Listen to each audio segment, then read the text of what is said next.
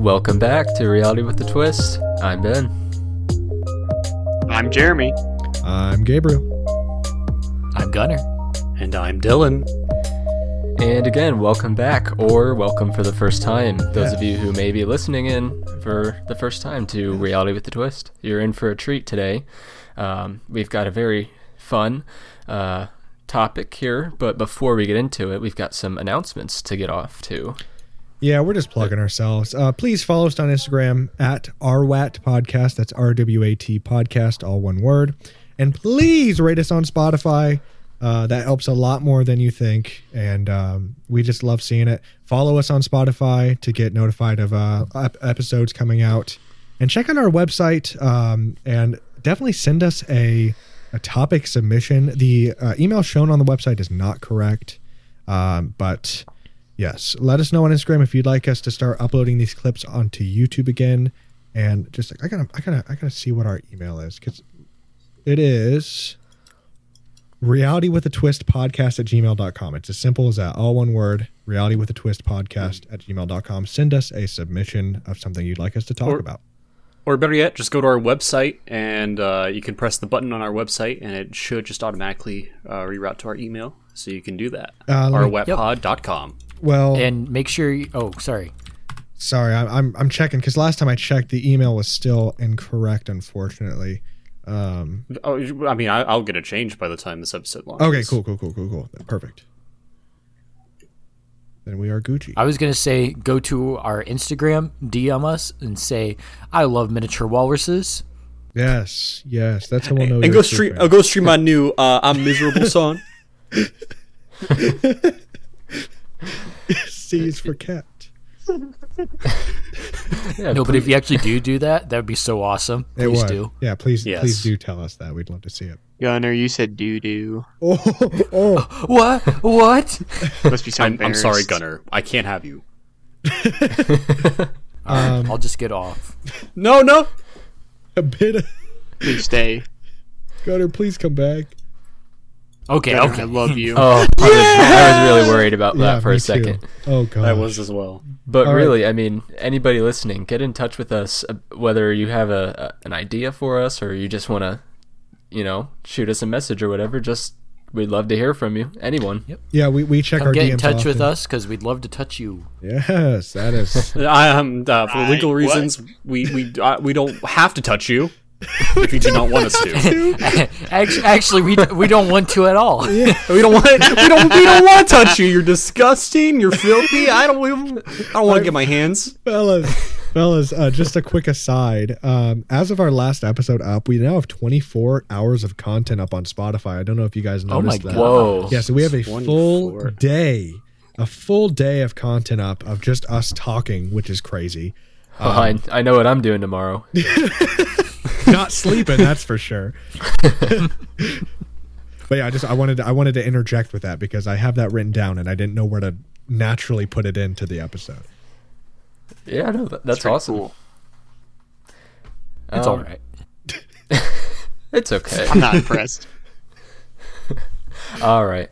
Well, today we're actually kind of going to be returning to our roots as an educational podcast, and we're going to have a little bit of an educational topic today. Ooh. Because the last few of our episodes have been fun. Yes. But we didn't really have any heavy education going on. It's essentially been recess, and we're getting back to sixth period now, guys. So get in your seats. Yeah, except sixth period is that dumb biology class that nobody wants to go to. Hey, I always wanted to go to that dumb biology class. Well, I didn't. Yeah, Gunnar, weren't we in the same biology class? Maybe. I never noticed you. It was a blur. No, it was anatomy. Oh. Yeah, it was anatomy. That's what I meant. Yeah. I prefer to forget that class. Nerds. Well, anyways, even though this will be educational, I've built in some things to this that'll make it fun. Cool. Yeah, actually back at our high school, I took this linguistics class, and I learned some pretty cool history over the English language and its history and development. So nice. Yeah, that's going to be our topic today. Wow, okay. Yeah, and along the way, we're going to be answering some quiz questions, as usual, a regular Reality with the Twist trademark, yes, as well as completing some challenges. Oh, live challenges. Live challenges. And both of these quizzes and challenges will be for points.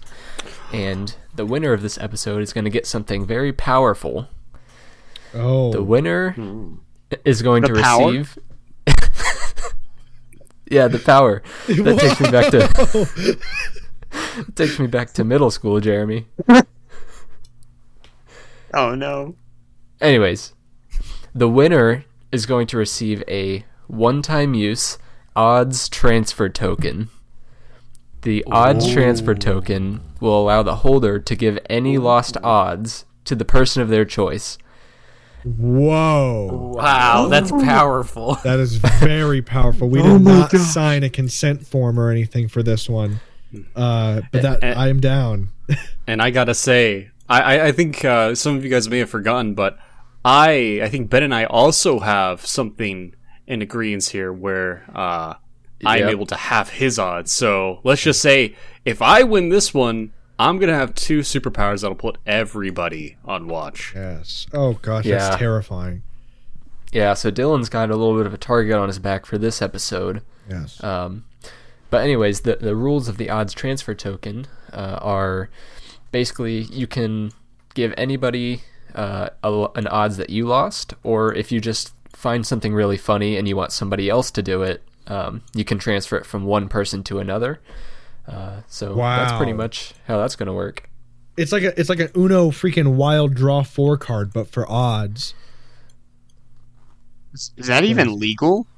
Seriously. It is now. I think there's been more odds innovation within this group than ever in the history of the What Are the Odds game, because we did not come up with that game. It's a very old game, but we have innovated it very, very far since we've discovered it.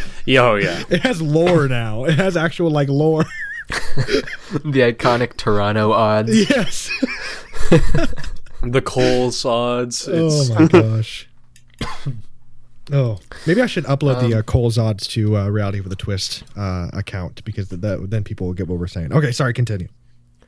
No, you're fine. The final thing that I need to go over before we start is about the challenges. So during this episode, there are going to be 4 challenges, and each of you will attempt one of them. Wow. Some of them are actually going to be a little bit challenging, but then the other 2 will just be kind of silly. And the 2 of them that are challenging, you may or may not get the point for it, but the other 2 is a guaranteed point upon completion. So 2 of you are going to be at a disadvantage while the other 2 are at an advantage. Wow, okay. And so when each challenge comes up, just to make it interesting... I'm going to have you guys just debate amongst yourselves to see who goes for the challenge. I'm not going to pick anybody unless you can't come to a decision. So that's how the challenges are going to work. Are there any questions? I'm suddenly nervous. I wasn't nervous going in, but I'm suddenly nervous. I'm going to be honest, well. I'm totally confused and lost because my internet sucks. Jeremy? What, yeah, I haven't heard a single word. Could have said some sooner. I don't know what's going on. Ben, would you like me to try, or do you want to try? Yeah, you could give it a try. Jeremy, can you hear my voice? Yeah, I can hear it. Okay, so we're going to be doing a quiz and challenges, and then whoever wins gets the token, the Reality with a Twist token, or the odds token. And then to get them, we have to answer quiz questions, and then we have to do challenges. But the challenge, there's only 4 in total, and we all have to do one. But there are 2 that are kind of put you at an advantage, and 2 that don't. They randomly come up during the quiz, and we get to debate on who gets what, like who gets to do what challenge. And yeah, that's all. That's what I gathered. All right, is everybody ready to start with this episode? Oh, I am. Yes. Okay, let's do it. Okay, so the English language. Where am I at? Okay. Okay, sorry, boys. I scrolled down a little too far. You're good. Okay. We're going to get right into it and start this episode off with a quiz question. Whoa. Oh. Okay, quiz question number 1. The English language began to take off with an invasion of which country? A. Britain, B. Scotland, C. Germany, or D. the Netherlands. We're going to go in order of episode. So, Jeremy, you get the first guess. I'm going to say the Netherlands. All right, the Netherlands. Then next is Gabe. Now, it's this country invading a country or this country getting invaded? This country getting invaded. Okay, and then B was Scotland? Yes. A, Britain, Scotland. B, Scotland, C, Germany, D, Netherlands. And you said Scotland? Yeah, I know English is Germanic, so I really want to say Germany, but I'm gonna say Scotland. Okay. Gunnar? I'm going to say Germany. All right, that leaves Dylan. See, I'm not going to say Britain because I can't think of it any time besides like the world wars where Britain's been invaded. So I am going to say Germany as well. All right. The answers are locked in. And the answer was A, Britain. So all of you were wrong. Wow. When have they been invaded? Way too obvious. Bro, we were overthinking this. Wait, what was the answer? It was Britain. I'm British, eh? The only reason I didn't say it is because it seemed too obvious. Yeah. That's the same here. It's like it was like a big question. That's why I said like, well, if we're talking about invading lands, like Britain is not a country that is invaded. It's a country that invades. Yeah. So like, fair. Yeah, that's understandable. But nevertheless, we will move on from quiz question number 1 with 0 points for any of the boys. Great. Well, that's a bummer. Yeah, up to a great start. Womp womp. All right, so the source that I used to kind of script this out and guide me along with my points of speaking is OxfordInternationalEnglish.com. So pretty much anything that I'm talking about is going to come from that website. Okay. Cool. So, boys, don't be using that as a study guide for the quiz questions or anything. But anyways, we're going to get right into that. So, this invasion of Britain was led by 3 Germanic tribes, the Jutes, the Angles, and the Saxons. They all came over from the North Sea to conquer new land, and the British were driven out by these Germanic tribes into the surrounding areas of Scotland, Ireland, and Wales. Okay. All right, boys. I know it's early on, but it's already time for our first challenge. Whoa. Oh, snap. Since we're on the topic of other countries such as Scotland, this particular challenge will be for somebody to read the Scottish anthem aloud for all of us in your best Scottish accent.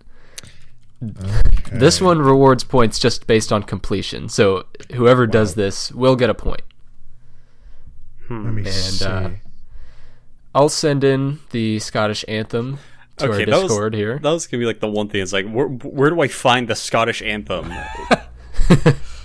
I'm sending it in right now. So you guys decide who's going to do. Can multiple of us do it? No, only one. Okay, I'll do it. We all have to decide. I was thinking about doing it because this seems interesting.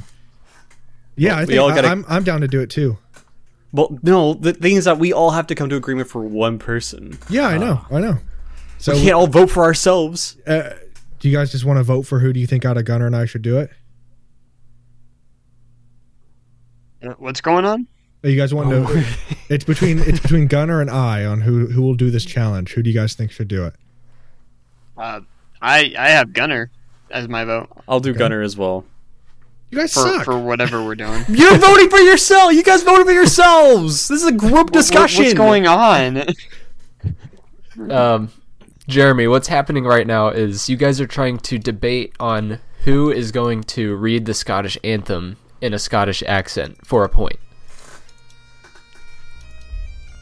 All right, you guys ready? Oh. Yes. Yes. Oh, boy. Okay. Oh, flower, out of Scotland will we see... You don't have to sing it! You don't have to sing! No, let him keep going. No, I have to sing it? No, you don't have to sing it. Oh...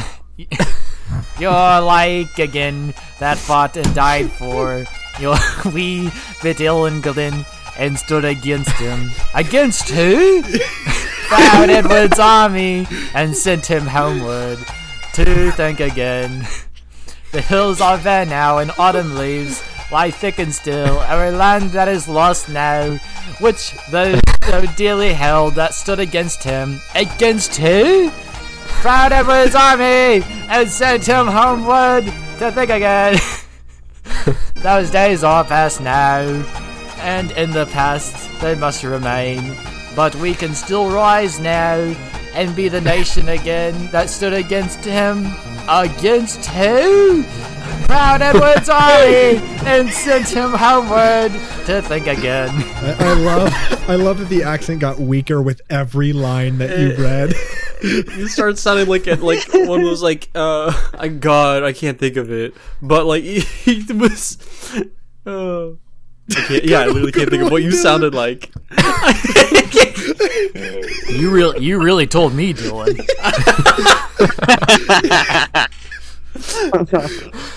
Oh, all right. That's one point for Gunnar in the books. Ben, I gotta give you a recommendation. Maybe don't tell us which ones are like going to be advantage to us, and which ones aren't, because like we're all gonna be trying to vote for ourselves.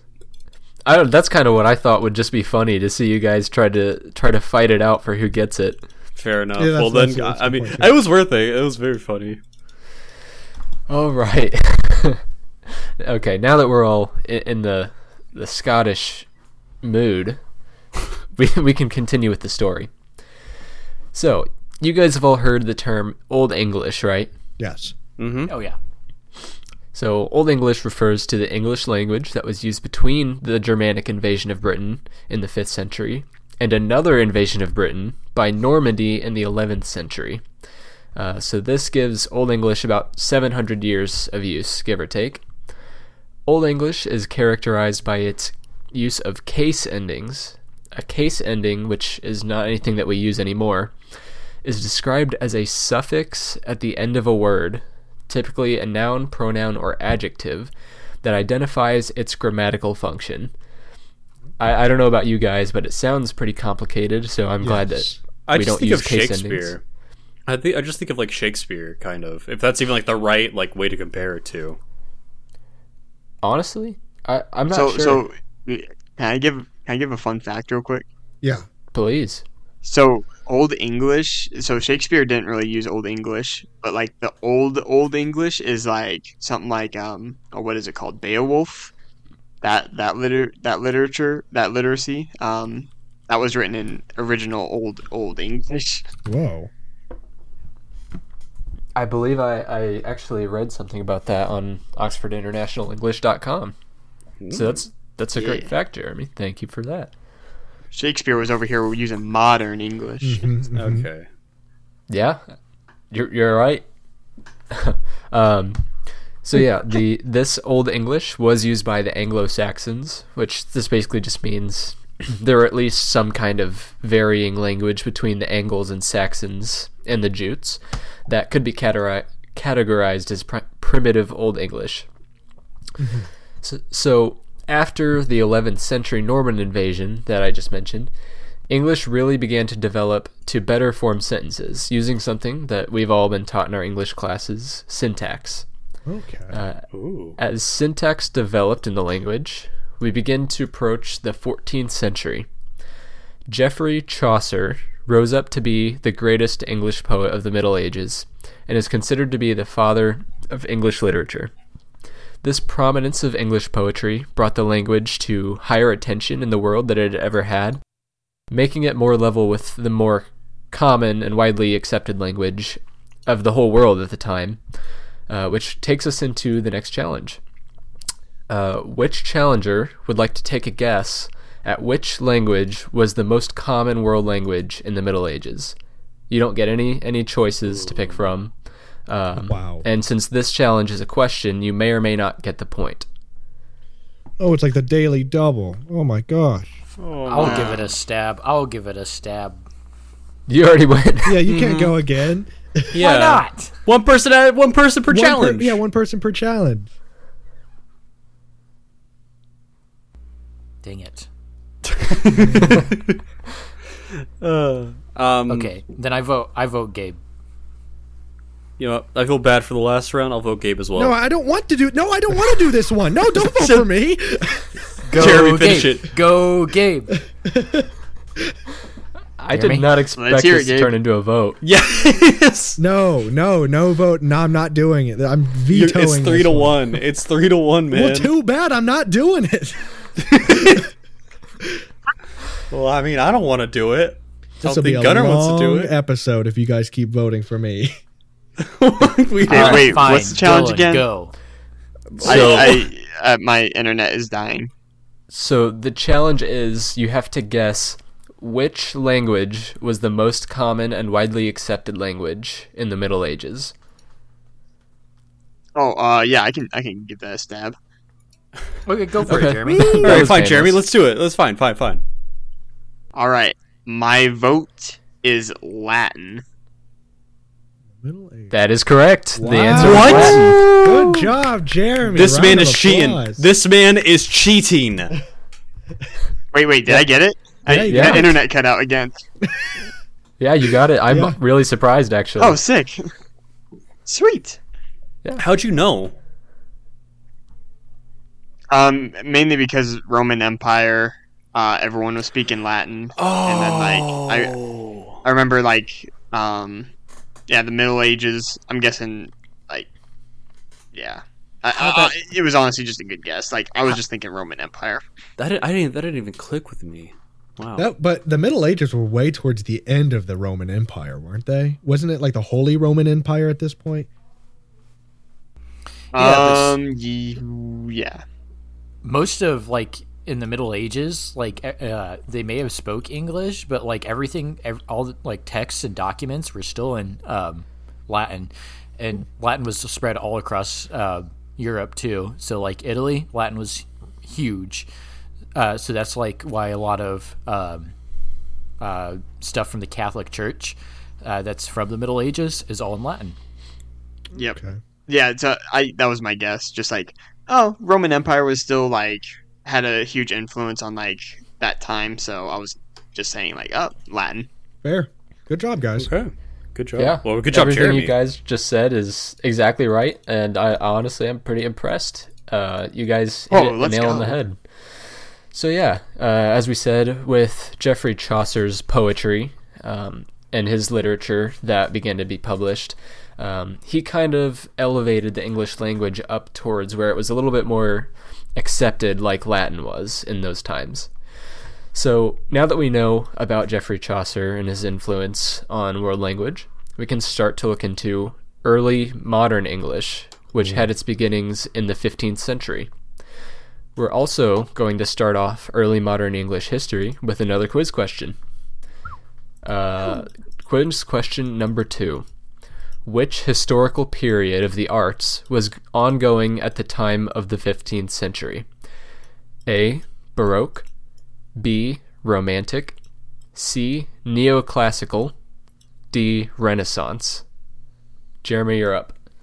Oh, can you say the, hang on, I'm so sorry about my internet. Please forgive me. It's all right. You need them right again? What was the question?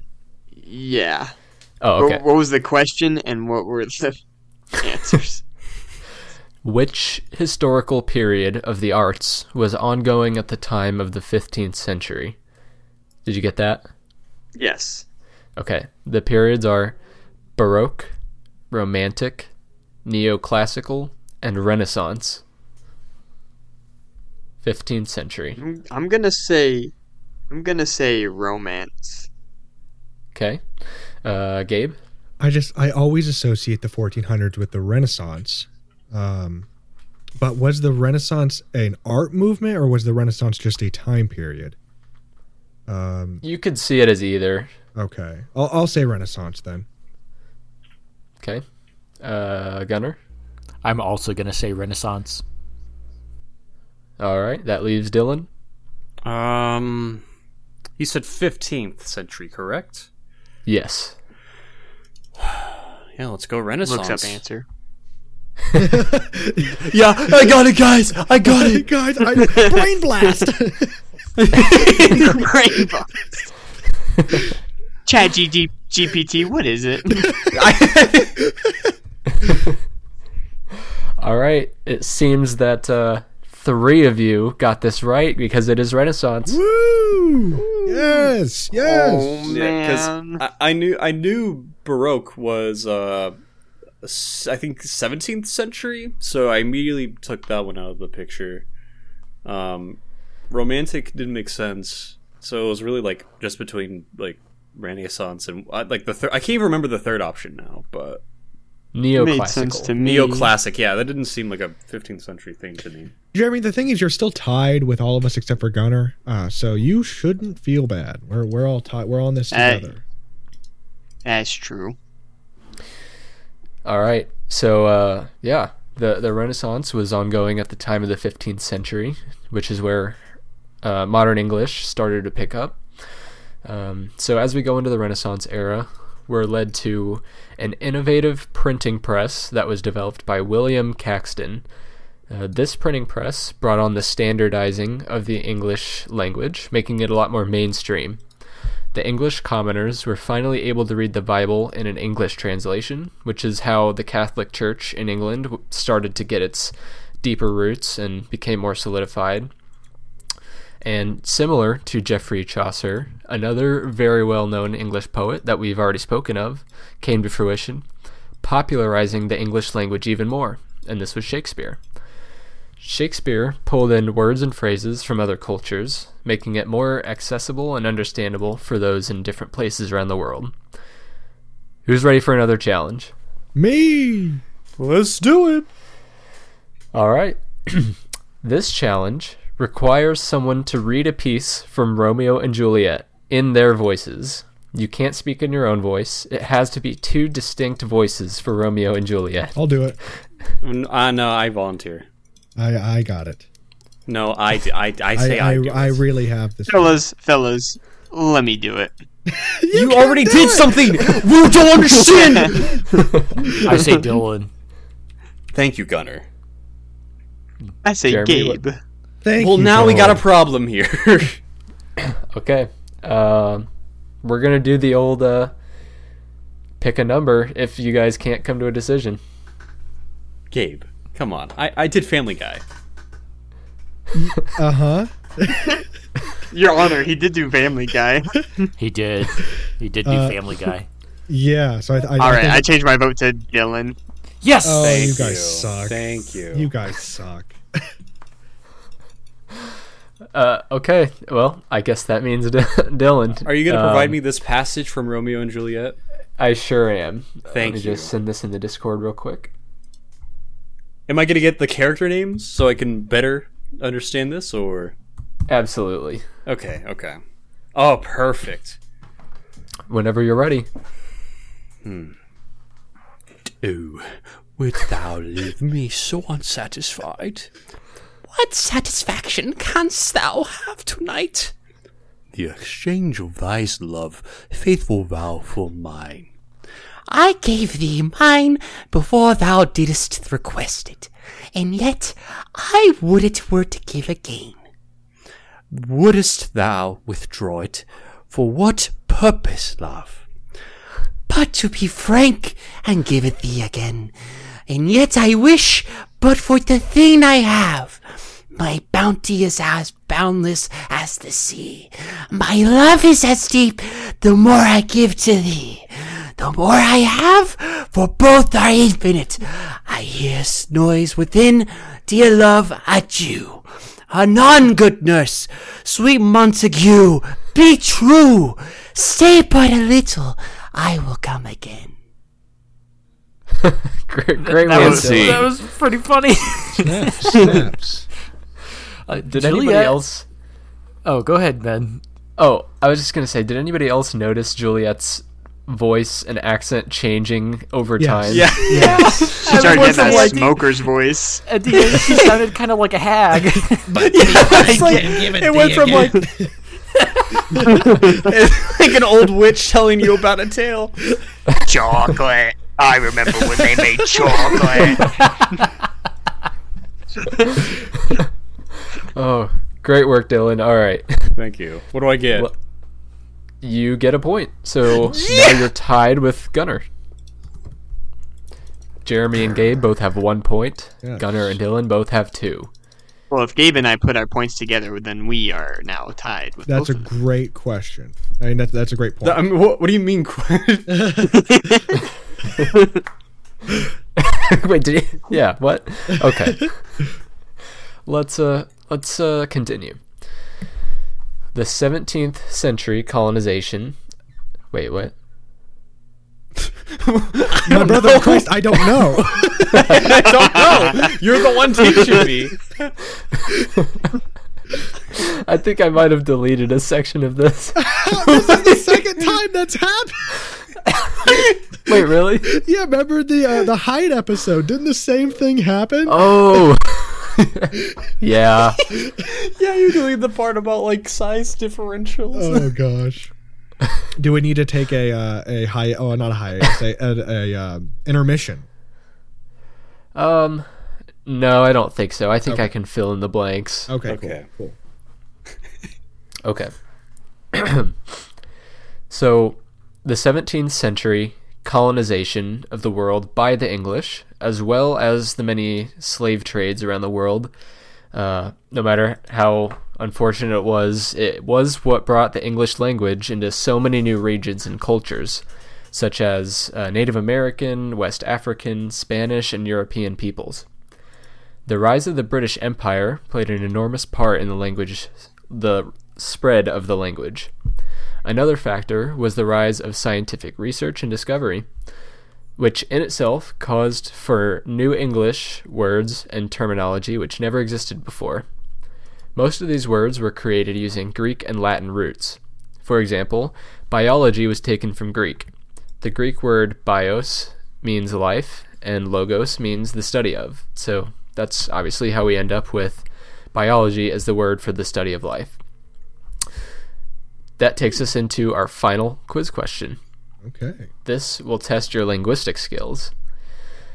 Number 3. The English word euthanasia was pulled from 2 Greek words. What did these 2 words convey? Easy death, good death, neutral kill, friendly kill. Jeremy, you're up. Wow. Oh gosh, no. Oh gosh. I'm going to say neutral kill. All right. Gabe? You said B was... what was B again? B is good death. Good death. And then D was good kill? Here, I'll read him again. Okay. Easy death, good death, neutral kill, friendly kill. I'm going to say B. Be good death? Yes. All right, Gunnar? Given the context of the word, we generally use euthanasia to, like, I think of it as, like, putting, like, pets to rest, you know? Mm-hmm. So, and it's, like, I always think of it as, like, you know, it's restful and peaceful for the pet, you know? So I'm going to say good death. Okay. Dylan?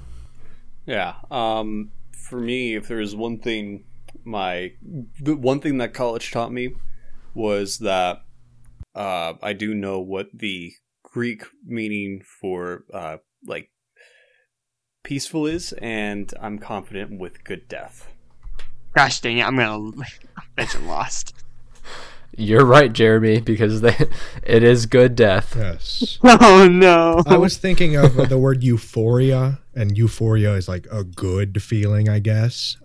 So that's where I got good from. Good point. Oh! I know. Okay.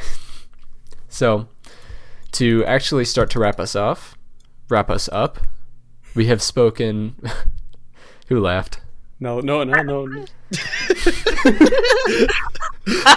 wish I could get wrapped off, man.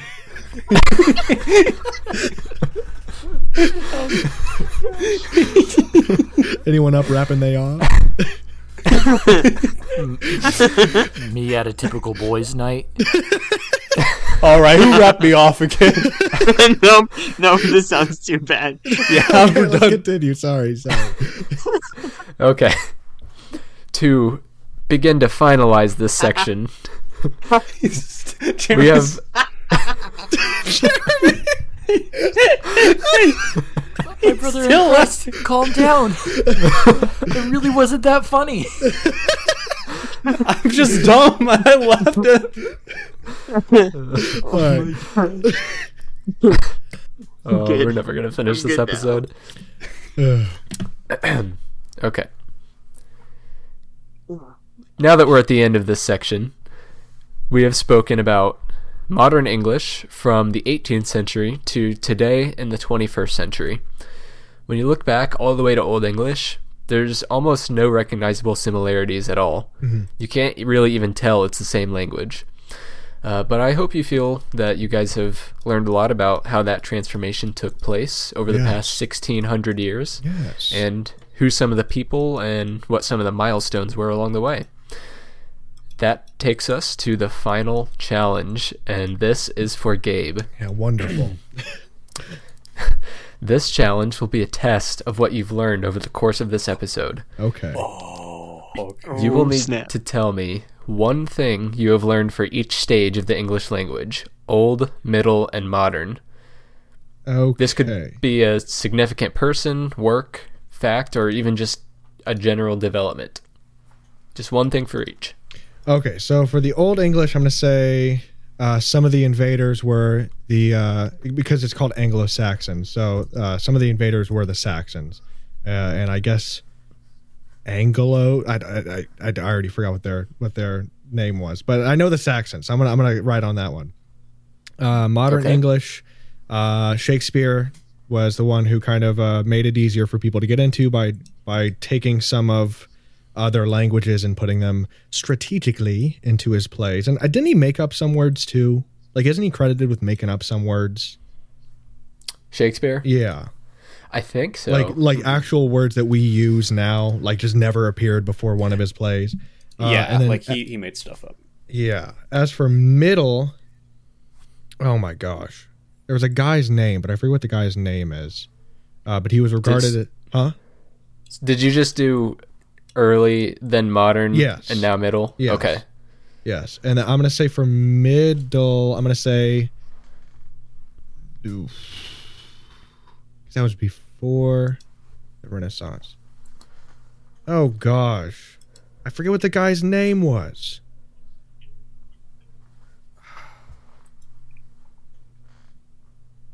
Uh-oh. I don't want to give up. I'm going to be so pissed because I wanted to do the other two. Crap. It could be a person, a development of the language, just a fact in general. Because I know the suffixes weren't there anymore. Can Gabe phone a friend? I'm going to have to say no. Yeah, that's fair. I don't remember what that guy's name is. As for developments...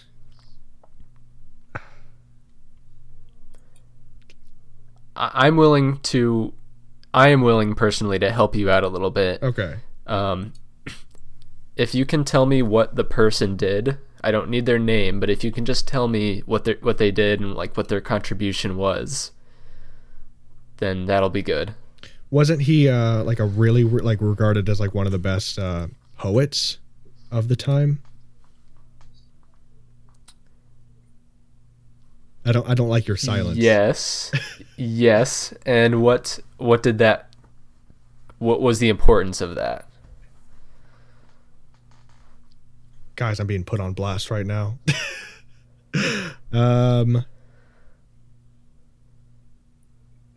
wasn't quite the press yet.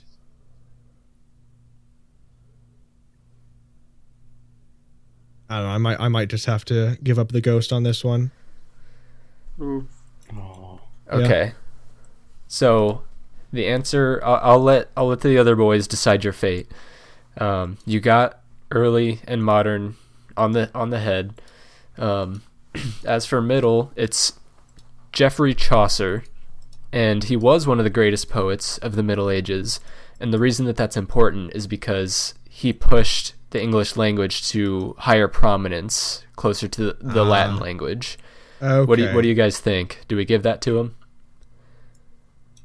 I mean, I'm going to say on my behalf that if Gabe wouldn't even win if we gave it to him, right? Yeah, even if you do give it to him, that just puts Gabe, Gunnar, and Dylan at a tie.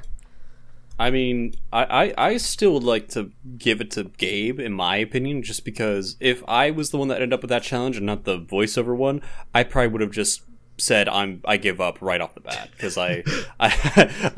I wouldn't have been able to like retain much of that information that Gabe has. So I still say give him the point. I say give it to him. Why, thank you, fellas. And I do want to say one thing in my defense. I was thinking something similar to that, but I thought it sounded too generic, so I didn't want to say it. That's fair. Yeah, you were on the right path with it, and you definitely learned from the episode, so that's a good thing. Thank you. Man, it seems like every time I do a quiz episode, we get a massive tie, like every time. This is for a big power. Yes. And so to decide big power, I think we're going to have to do pick the number. Oh. Wow. Okay. Ooh. Gabe, Gunnar, Dylan, pick a number between 1 and 100. Okay. Let's say 71. 11. I'm gonna go 64.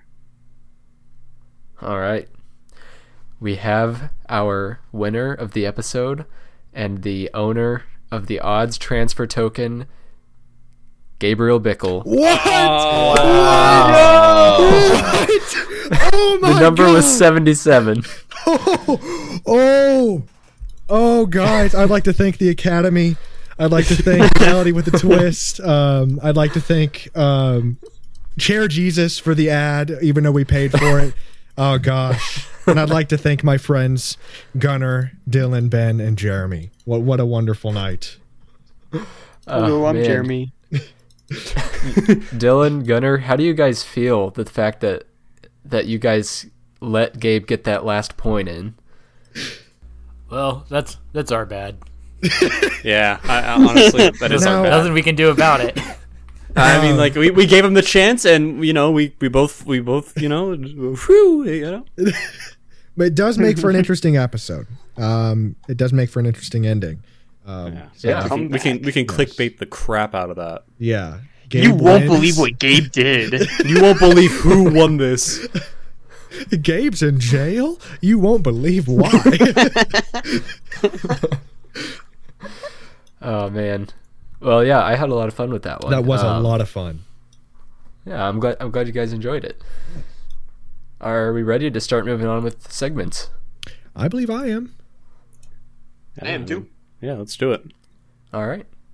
How about we start off with?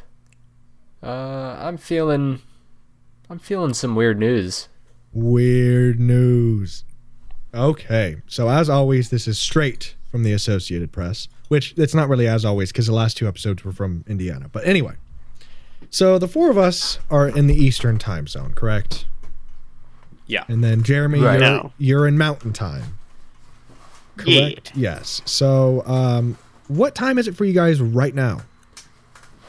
9:19. Jeremy? 7:19. Well, there you go. Okay, so we got that. Now, what time is it on the moon? Do you guys think? 3. Yes, you won. Yes, you get the token. You get the token. No, so with more lunar missions than ever on the horizon, the Europe Space Agency wants to give the moon its own time zone. This week, the agency said space organizations around the world are considering how best to keep time on the moon. The idea came up during a meeting in the Netherlands late last year, with participants agreeing on the urgent need to establish, quote, a common lunar reference time, unquote, said the space agency's Pietro Giordano, a navigation system engineer. Sorry if I butchered that name. While the space station doesn't have its own time zone, it runs on Coordinated Universal Time, or UTC, which is meticulously based on atomic clocks, which atomic clocks, I'm sure you guys have heard of them, and they're crazy. But that's not what we're talking about. That helps to split the time difference between NASA and the Canadian Space Agency and other partnering space programs in Russia, Japan, and Europe. The international team looking into lunar time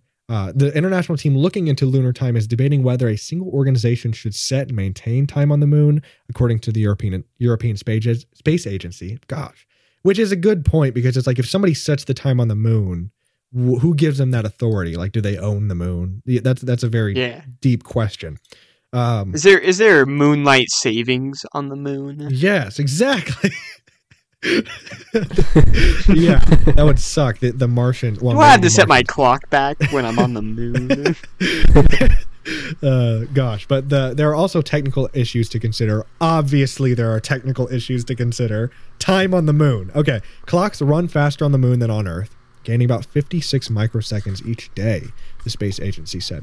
Further complicating matters, ticking occurs differently on lunar surface than it would in lunar orbit. Perhaps most importantly, lunar time will have to be practical for the astronauts there, noted the space agency's Bernard Hoofenbach. I hope I didn't butcher that. NASA is shooting for its first flight to the moon with astronauts in more than a half century in 2024, with a lunar landing as early as 2025. What do we think of that? I think that's pretty weird. Yeah, it is very weird. They're doing too much. Yeah, they be doing too much. Is it really that deep? You know what this reminds me of? What? This reminds me of, like, in Star Wars, where, like, they're flying through space, and then someone gives them the call, and they're like, "Hey, I need you to be on this planet. We're fighting someone." And then they're like, "Okay, I'll be there soon." It's like, wait, hang on, how do they keep track in, like, intergalactic space? That's very true, huh? I thought about it like that. Yeah. Man. Yeah. So this story is basically Star Wars. Yeah, it's become Star Wars now. Darth Vader, Darth Vader. All right.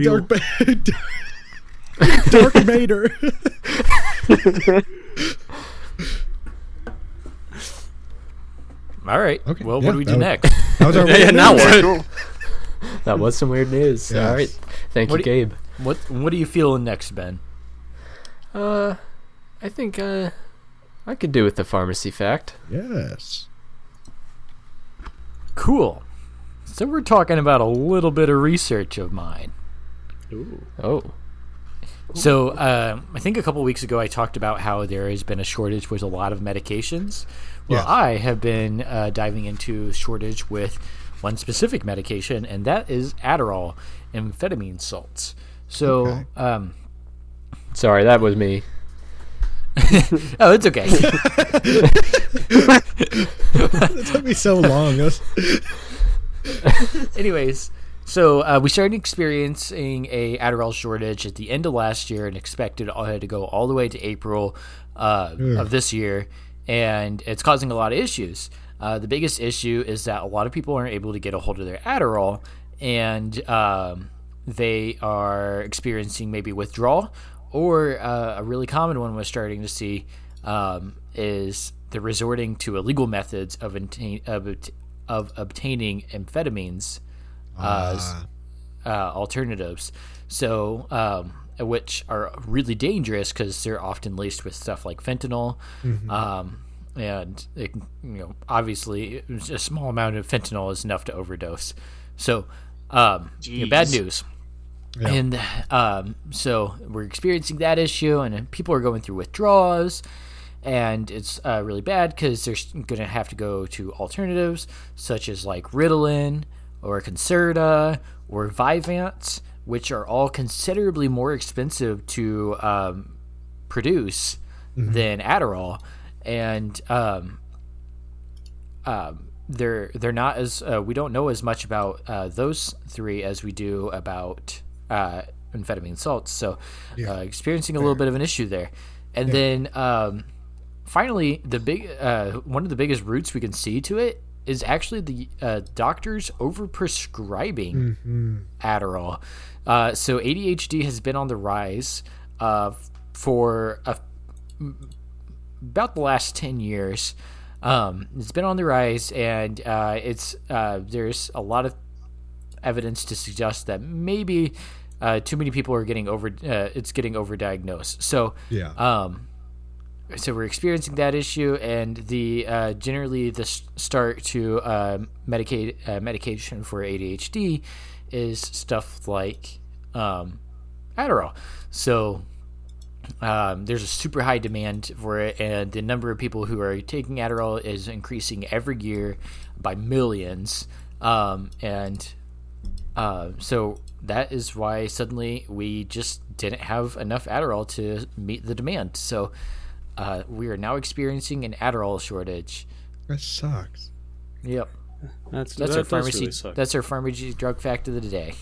Because like doctors prescribe like they diagnose like kids with ADHD. And it's just like how much of that is ADHD and how much of that is maybe just being a kid. I don't know. I'm not qualified. I mean, that's not a loaded question, but like and no, it is. It raises a lot of points. And one of the best things, if you're really interested in seeing if your kid has ADHD, is not only see your general practitioner, also see a psychiatric practitioner.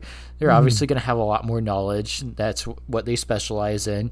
Try to see a psychiatric practitioner who is able, who has knowledge and expertise in ADHD, and is willing to communicate with your general practitioner, because we've also seen from evidence of communication between the two that links to better therapy for those with ADHD. Like a little bonus fact. Nice. Yep. Nice. Yeah. Well, awesome. Yes, thanks you, for that, Gunnar. Yeah, all right. How about we move into Dylan? You got a Roblox game for us? Of course I do. Why wouldn't I? You absolute bumbling buffoon. All right. I know you're mad you didn't get the odds transfer token. Yeah, you know what? You don't have to keep reading it up. Anyway. Dylan, are you okay? Stop talking to me. Anyway. Okay. So, my Roblox game of the week actually came as something of me finally biting the bullet. Quite literally is what I mean. So, over the past couple weeks on Twitter, I've been seeing things about a Roblox-funded project on the platform called Frontlines.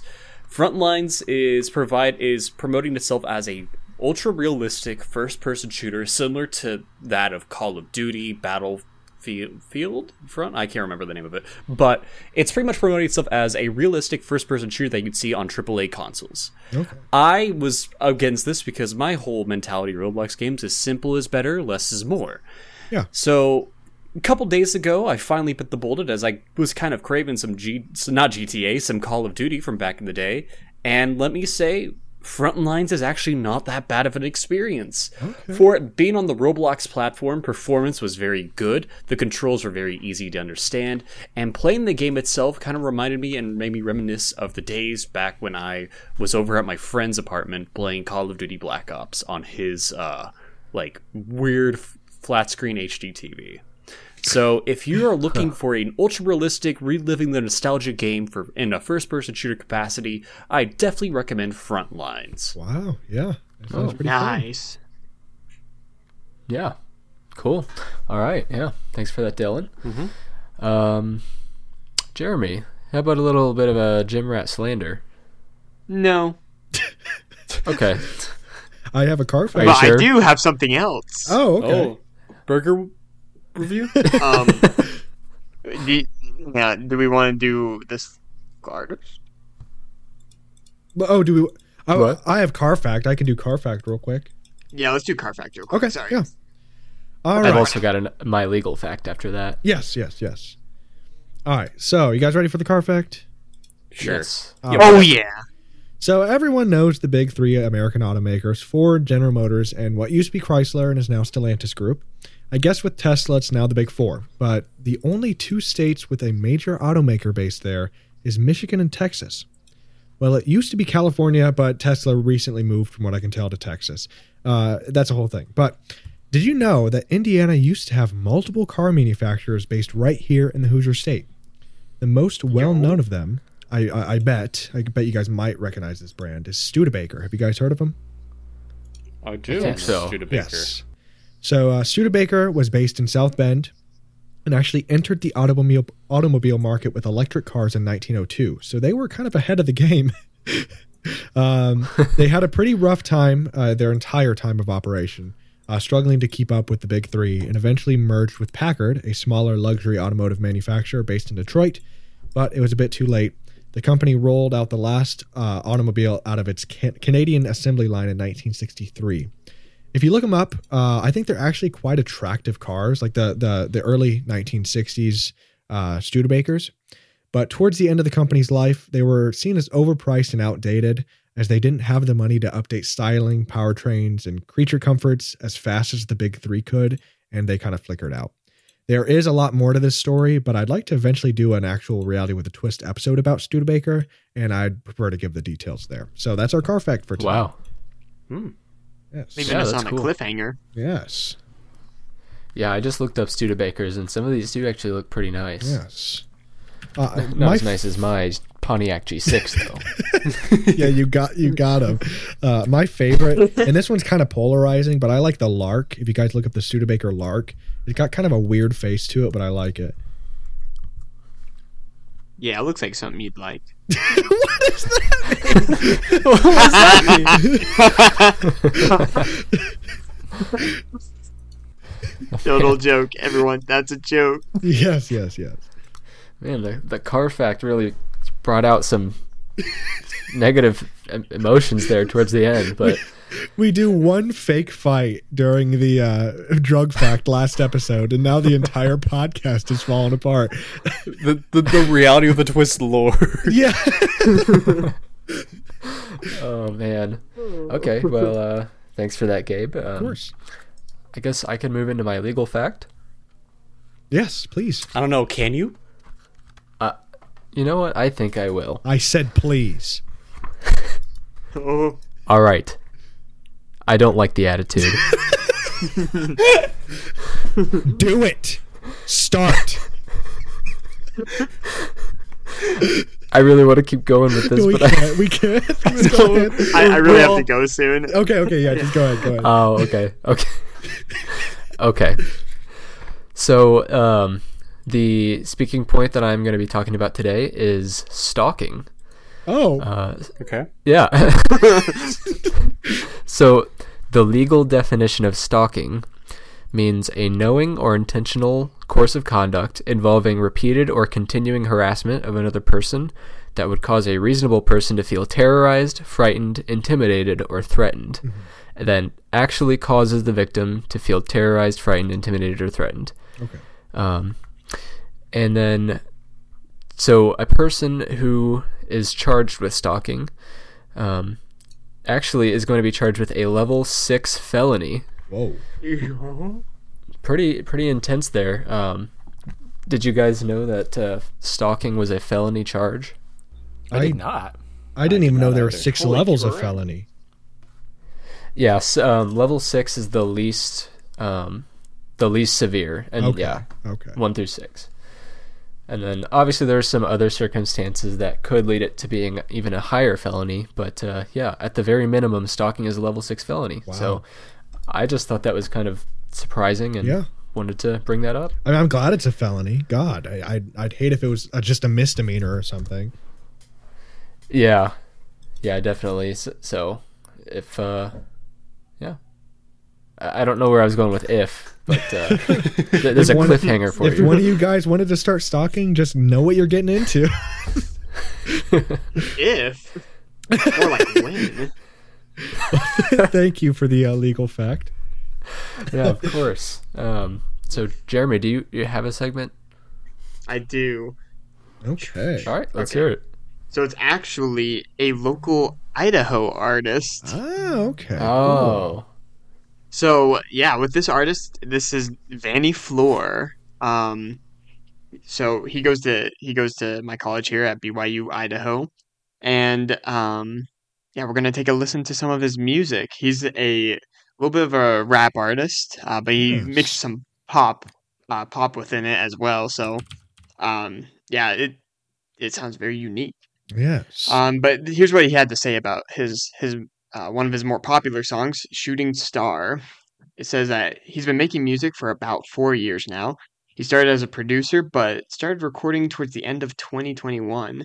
"Shooting Star" is a song that he wanted to make for a while, just as an appreciation song for how tough times and good people make us the people we always wanted to become. He made the beat one day after work and recorded the vocals about a month or so after. Nice. So, without further ado, here is "Shooting Star" by Vani Fleur. All right. It's too hard to give me courage. The precious time you.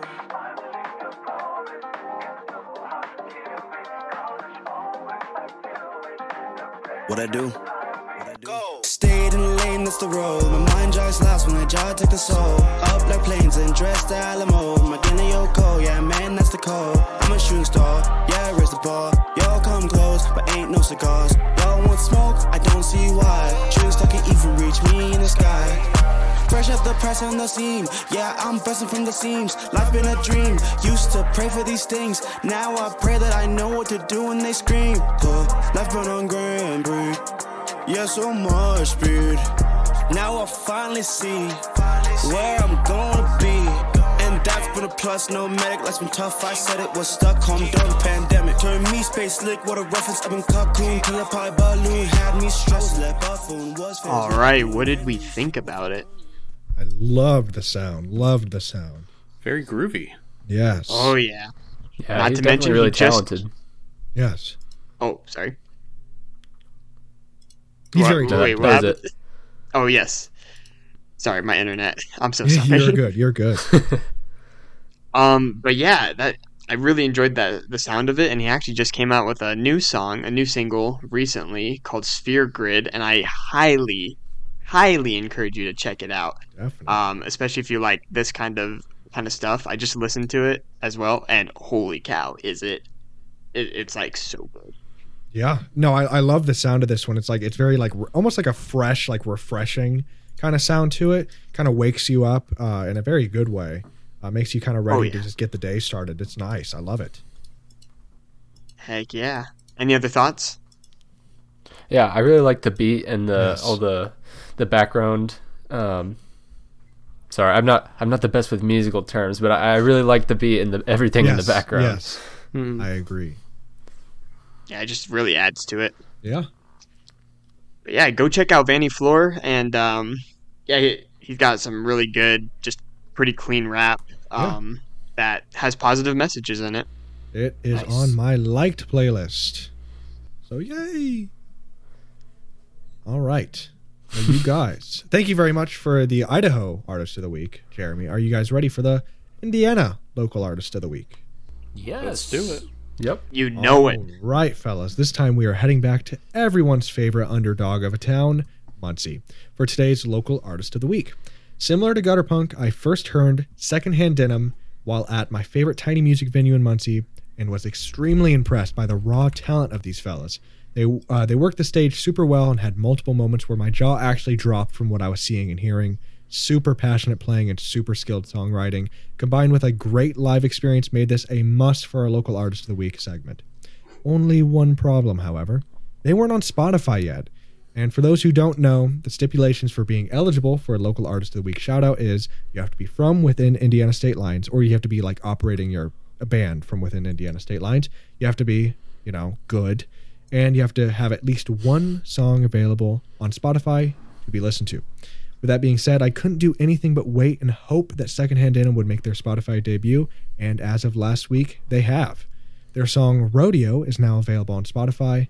Secondhand Denim is an indie rock band based in Muncie, and I think you guys will be impressed with their debut Spotify single, Rodeo. Are you guys ready? Yep. Oh, I'm ready. All right, 3, 2...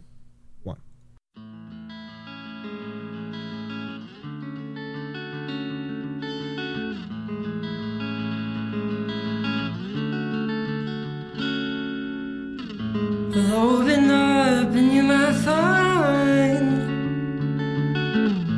something more than you can see.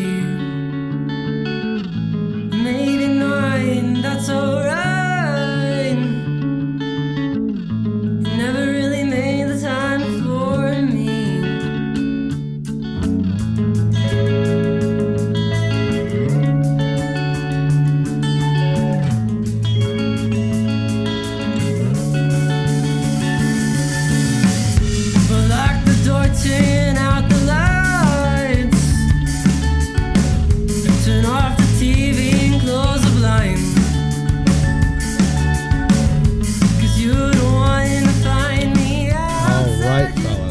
think. Oh my gosh. Yeah. Yes. That intro was so good. Yes. Yes, I agree. Very, very pure, like very passionate, pure sound from them. I can't really describe it. It just sounds so clean. So it awesome. I love it. Reminds me of better times. Yes. Yes. Whatever that means. Back when you were in Muncie. Whenever. Back when you're in Muncie. Okay, but for real though, the intro of it sounded like another song. That's how I talk about like most of these local artists. It's like, it reminds me of this kind of song. Yeah. But I can't remember. But no, I really like that. Yeah, yes. So. I mean, I gotta say, for me, like the vocals were like the one thing that really surprised me the most, which is like not a bad thing at all. I really, really love the vocals. Yeah, and this song's an absolute jam. They're super talented, really great live too. So please go check them out. Their links will be in the description of the podcast, and make sure to add them to a playlist. Get their monthly listeners up. This is their debut Spotify single. This is their only song. As of recording this, that is on Spotify. So definitely give them some love. Yes, please. Secondhand Denim and Vani Fleur. Yes. Wonderful artists for today. Okay. That takes us to the end, boys. Ooh. You know what that means. Oh, best worst part of the show. Oh. Okay. What are the odds? Yes. What are the odds is a combination of a dare and a bet. There's an odds asker and a victim.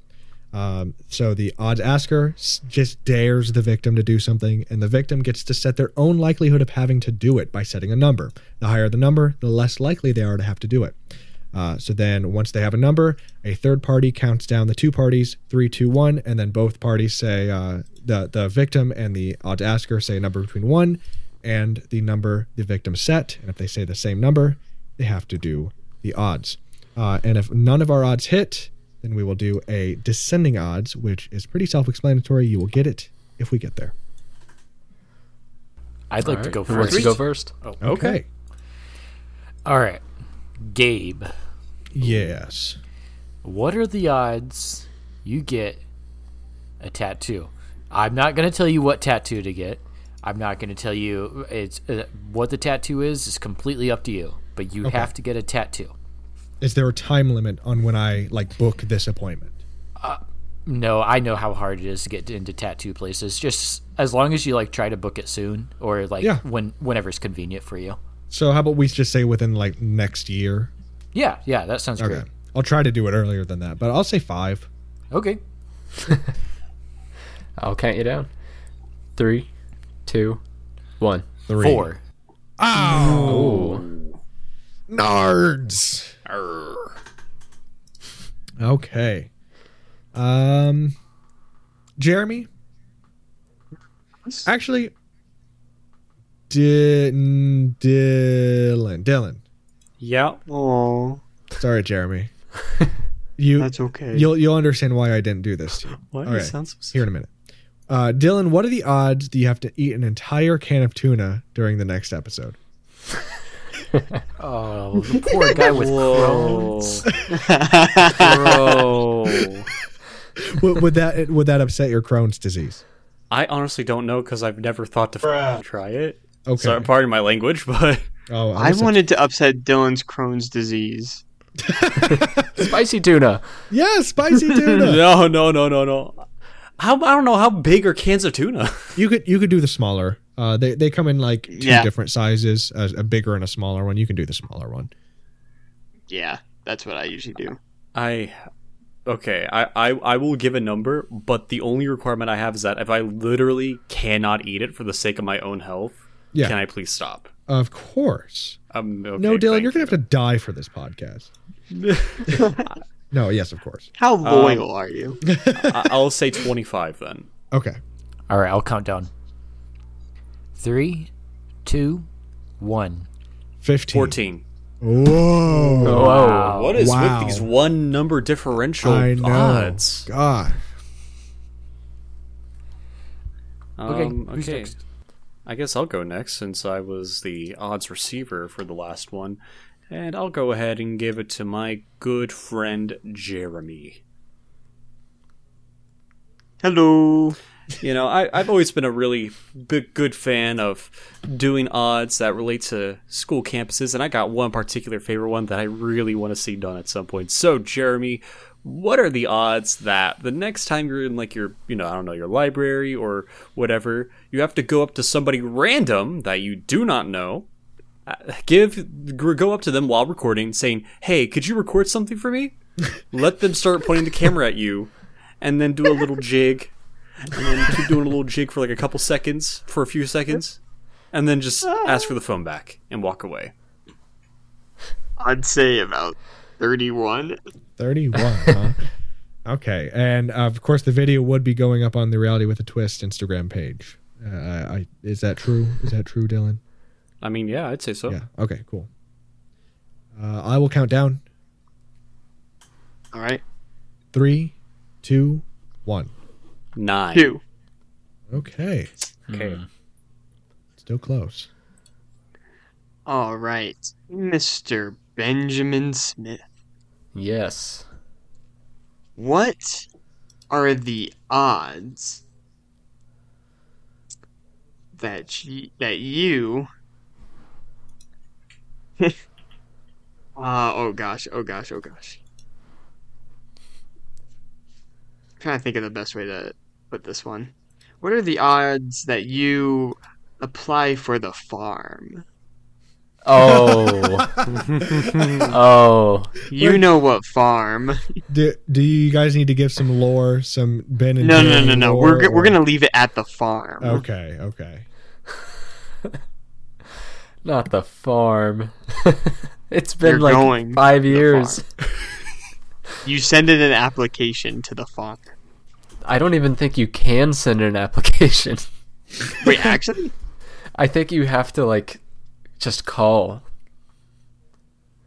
and ask for an interview. So you'll have to call and ask for an interview. And then just not show up. I mean, it would be pretty funny if you showed up.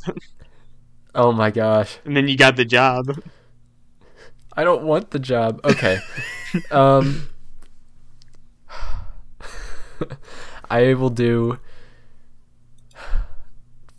do 12 if I don't have to show up and 50 if I do have to show up. Wow. Which one are you choosing? You don't have to show up. Okay, I'll count you guys down. Oh, okay. I'll count you guys down. Ready? Yeah. 3, 2, 1. 6. 11. Just to give a little bit of context, it is not a wheat, corn, or soy farm. It is not. Oh, it's also. Yeah, it's also not any kind of illegal drug farm. Yeah, no. Yeah, so don't worry about that. Don't worry about that. It is a very specific kind of farm for a very specific industry, and it sucks to work in, from what I've heard. For legal reasons, it's also not a human farm. Yes, yes. Yeah, for legal reasons, it's very, nothing, very illegal. It's in no way an illegal farm, aside from the fact that maybe they should not have been working in those roles at those ages, but that's besides the point. Yeah, yeah. Maybe eventually we will explain what the farm is. Yeah. Yeah, we'll just leave it at that. That's a good idea. Oh, man, that was a good one, though. I haven't thought about the farm in a while. Don't think of it too much. It will give you flashbacks. Yeah, I do still have dreams sometimes. No way. Yeah. Okay. So, what are we electing? I still. Oh, my bad. Oh, it's okay. Gunnar, you haven't been asked an odds yet, have you? I have not. Well, that's perfect for this odds because it's a little taste of what you've already done this episode. Uh-oh. What are the odds you send us off at the end of this episode by singing us a Gaelic song? We'll pull up one on YouTube so you have lyrics. Yes. All right. I'm going to go 25. I'll count down. Okay. 3, 2, 1. 14. 17. Oh, not quite. Dang. A lot of close ones today. Really a lot of close ones. So now what are we electing?